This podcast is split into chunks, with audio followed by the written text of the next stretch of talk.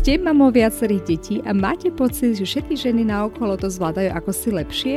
Alebo máte pocit, že materstvo je iné, ako ste si ho predstavovali alebo ako ste ho vnímali u iných? Veľakrát sú za tým len tipy a triky, ako si uľahčiť svoj každodenný kolobeh, ktoré vám enormne pomôžu v tom, aby ste sa stali šikovnou mamou, ktorá si to vie proste len šikovnejšie zorganizovať a usmerniť tú energiu tam, kde je to naozaj nutné a hlavne dôležité. Mať jasnú predstavu o tom, ako mamou chcete byť a akým smerom sa chcete uberať, najmä čo sa týka vašej výchovy. A tomu si uľahčiť starostlivosť o domácnosť či iné povinnosti, najšťast nie len pre seba, ale najmä pre svoje deti a tak sa stať šťastnou mamou, ktorá si vychutnáva materstvo. To všetko sa dozviete v tomto mojom podcaste, kde budem s vami zdieľať moje pozorovania, skúsenosti, tipy a triky, ktoré som získala ako štvornásobná mama. Dúfam, že tieto vám takisto pomôžu na ceste k šťastnému materstvu.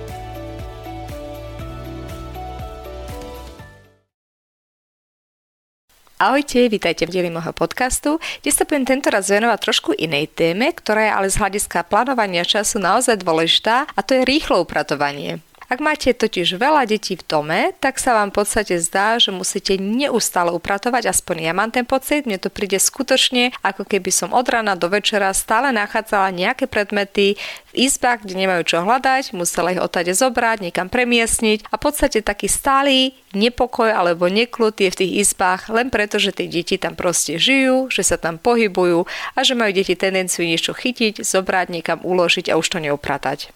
Na druhej strane práve máme viacerých detí nemajú nejak strašne veľa času na to, aby robili stále hĺbkové čistenie. Určite aj to je dôležité z času na čas si zariadiť, aby sme mali skutočne len čas na upratovanie, ale väčšinou sa to upratovanie ako si deje len tak popri. Len popri tých iných činnostiach, čo musí každá mama vykonať. Preto by som vám rada ponúkla dneska zo pár tipov, ako sa postaviť k upratovaniu z hľadiska času a plánovania. A na záver vám ponúknem zo pár rýchlo tipov, ako upratať narýchlo svoj byt tak, aby vyzeral čisto, aj pre napríklad nečakanú či neohlásenú návštevu. Takže poďme na to.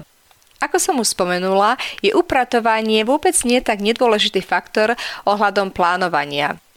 To neustále upratovanie za našimi deťmi alebo po nás, keď napríklad dovaríme, je dosť veľký časový faktor, ktorý častokrát tak ako keby sme podceňovali, pretože tie upratovacie činnosti ako keby sme roztrúsili počas celého dňa. Málo kedy máme vyslovene také bloky, kedy sa venujeme len upratovaniu. Začína to už takými drobnosťami, ako že staneme a keď sa teda chystáme v kúpeľni, tak si aj po sebe upraceme. Napriek tomu je to ale dosť veľký časový faktor, ktorému musíme venovať pozornosť z hľadiska plánovania, pretože keby sme spočítali všetky tie momenty, kedy sme vyslovene len robili nejakú upratovaciu činnosť v tom dome, aby sme ho teda udržali v čistote, v skutočnosti by to na konci dňa dalo dosť veľkú sumu hodín. Úplne plánovať si to však asi nebudeme môcť, pretože to by znamenalo, že necháme ležať veci skladom, ktoré sú povedzme urgentne práve teraz vysypané alebo niekde polehujú a my ideme okolo.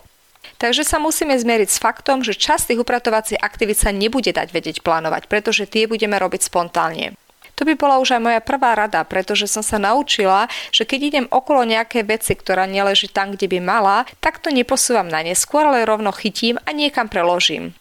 Čo sa mi veľmi osvedčilo, je mať jeden kôš na pradlo položený v byte, kde najprv zbieram tie všetky veci, ktoré ponachádzam, ak sú to veci, ktoré neviem hneď upratať na ich práve miesto, ale v podstate si vyžadujú viacero času a tým pádom sa tomu venujem až ku koncu dňa, že ich naopak teraz roztriedím. V mojom byte je to veľmi efektívne, nakoľko bývame na dvoch poschodia a tak sa veľmi často stáva, že veci zo spodného podlažia sú hore a opačne a keby som za každou vecou vždy mala v podstate vymeniť podlažie a ísť hore to odpratať, tak by som stratila strašne veľa času. Takže taký skôž na zbieranie všetkých vecí, ktoré nie sú tam, kde by mali byť, je veľmi efektívny spôsob, ako už čiastočne priebežne dodržiavať istú stabilnú čistotu. Okrem toho nám to umožní, že sa ten počet aktivít na upratovanie proste ako sa zredukuje počas dňa, že sa tomu nemusíme neustále venovať.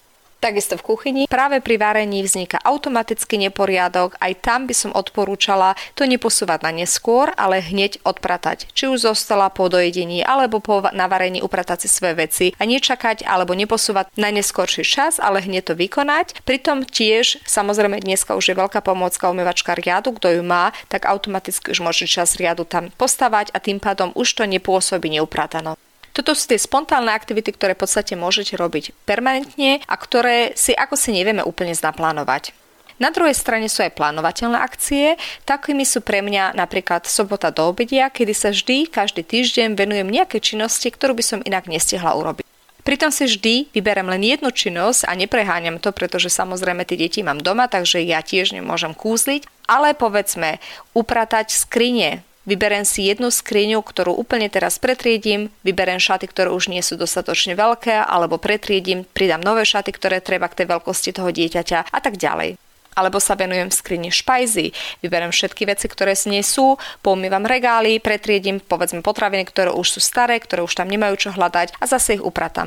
Takéto veci, ktoré vykonávame skutočne nie každý deň, si môžeme plánovať. A optimálne je to naplánovať na ten deň, kedy budete mať na to čas.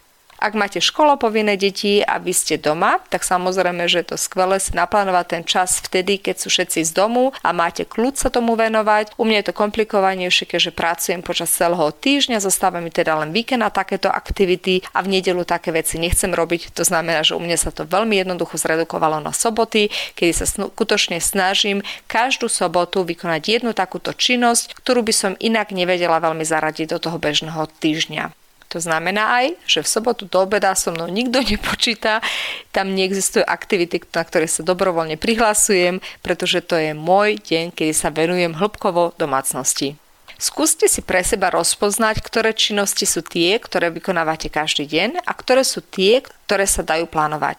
Niekedy pomôže si to aj spísať, alebo aspoň si to tak premyslite v hlave, čo by ste si vedeli tak naplánovať a možno práve na tie plánovacie aktivity by som si predsa len spísala jednu listinu vecí, ktoré by ste chceli povedzme najbližší štvrť rok urobiť. Netreba si to zorganizovať tak, že to musíte urobiť hneď a potom si to viete priradiť tým jednotlivým týždňom, v ktorom to naozaj aj uskutočníte.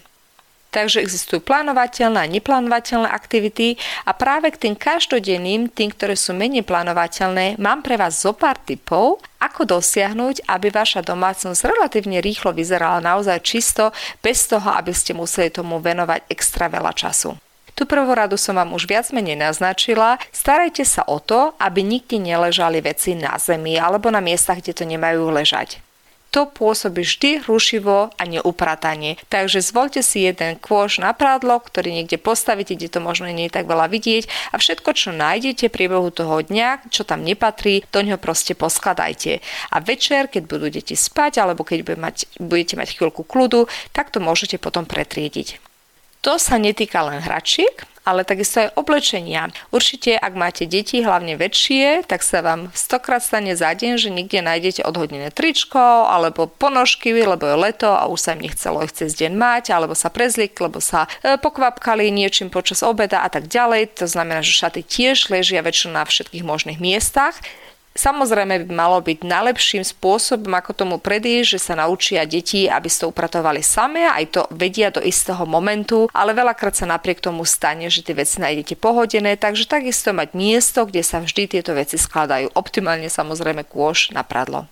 Moja druhá rada je skutočne si zabezpečiť, aby vždy váš vchod, či už do bytu alebo do domu, ako aj vstupná hala bola v poriadku. Často máme tendenciu začať upratovanie spálňou alebo inou miestnosťou, ale tá vstupná hala je skutočne takým obrazom domova a je dôležité, aby tá bola vždy picobello, čo je aj pri veľa deťoch veľakrát problémom, pretože deti podhádzajú ponožky a topánky a vetrovky a čapice a pán Boh vie všetko, čo majú hlavne v zimných mesiacoch a tým pádom sa veľakrát stáva, že práve ten vstupný priestor je neuprataný. Takže ak sa vám nahlási nejaká neočakávaná návšteva, to prvé, čo by som urobila, bolo by upratať vstupný priestor a to aj by som robila priebežne počas toho dňa, pretože v Nemecku sa označuje tento priestor za vizitku vášho domu.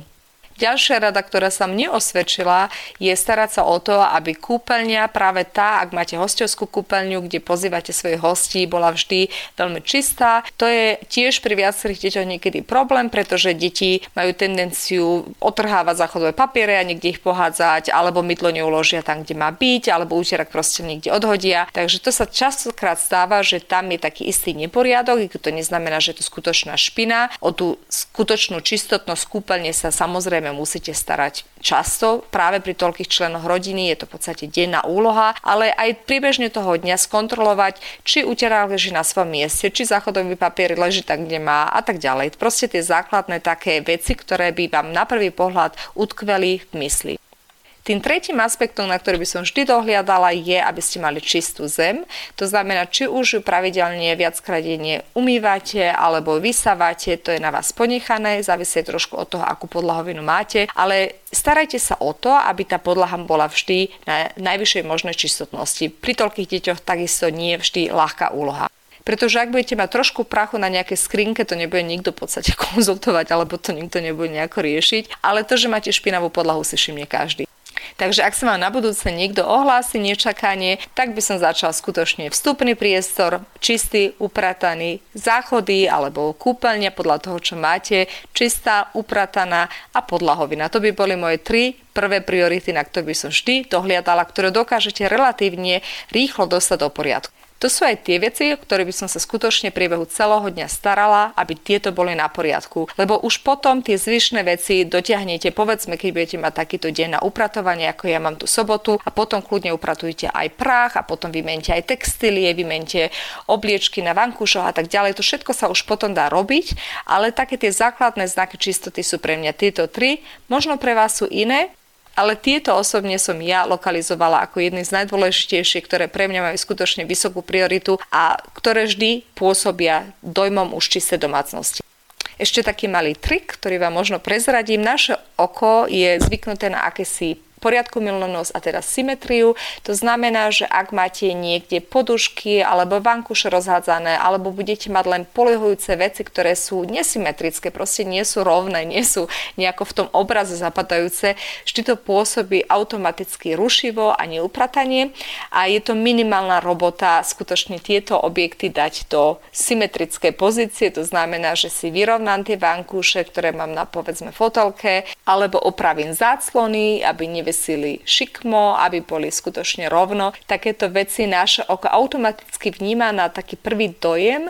Ten obraz symetrie je skutočne niečo, čo je v našom tele zabudované. Také tie hĺbkovejšie veci robím tiež na dennej báze, ale až vtedy, kedy deti spia, napríklad umytie na mokro podlahy, alebo umytie všetkých možných stolov, alebo veci, kde mohlo byť niečo prilepené, lebo deti tam možno chytili nejakými špinavými rukami, ako aj upratanie kúpeľne, záchodov, umývadla a takéto veci, ktoré v podstate už vyžadujú trošku viac času. To sú pre mňa aktivity, ktoré robím ako náhle deti zaspia, pretože priebehu dňa na to proste nemám čas. Ak vy máte možnosť to robiť cez deň, samozrejme, nekazte si večer. To nie je moja rada si pokaziť každý večer, u mňa to inak časovo nie je možné, ale nájdite si na to nejaký časový priestor, ktorom sa budete potom cieľene venovať takým tým dobiehajúcim prácam. Takisto ako rozstrieďovanie toho koša, ktorý ste počas celého dňa vytvorili tým, že sa zhromažďovali veci, ktoré sa nachádzali na nesprávnych miestach. Dúfam, že vám tieto tipy pomôžu, že vám možno ušetria veľa času, ktorý budete môcť využiť na iné plnohodnotnejšie činnosti a že vaše domovy budú vyzerať čisto a upratane a jedno kedy, napriek tomu, že vo vašom dome bývate s viacerými deťmi. Držím vám pri tom veľmi palce, ak sa vám môj podcast páči, veľmi sa poteším ústnej propagande, keď ho posunete na ďalšie mamičky, ktoré by z toho mohli mať užitok a teším sa na vás v najbližšom dieli môjho podcastu. Majte sa!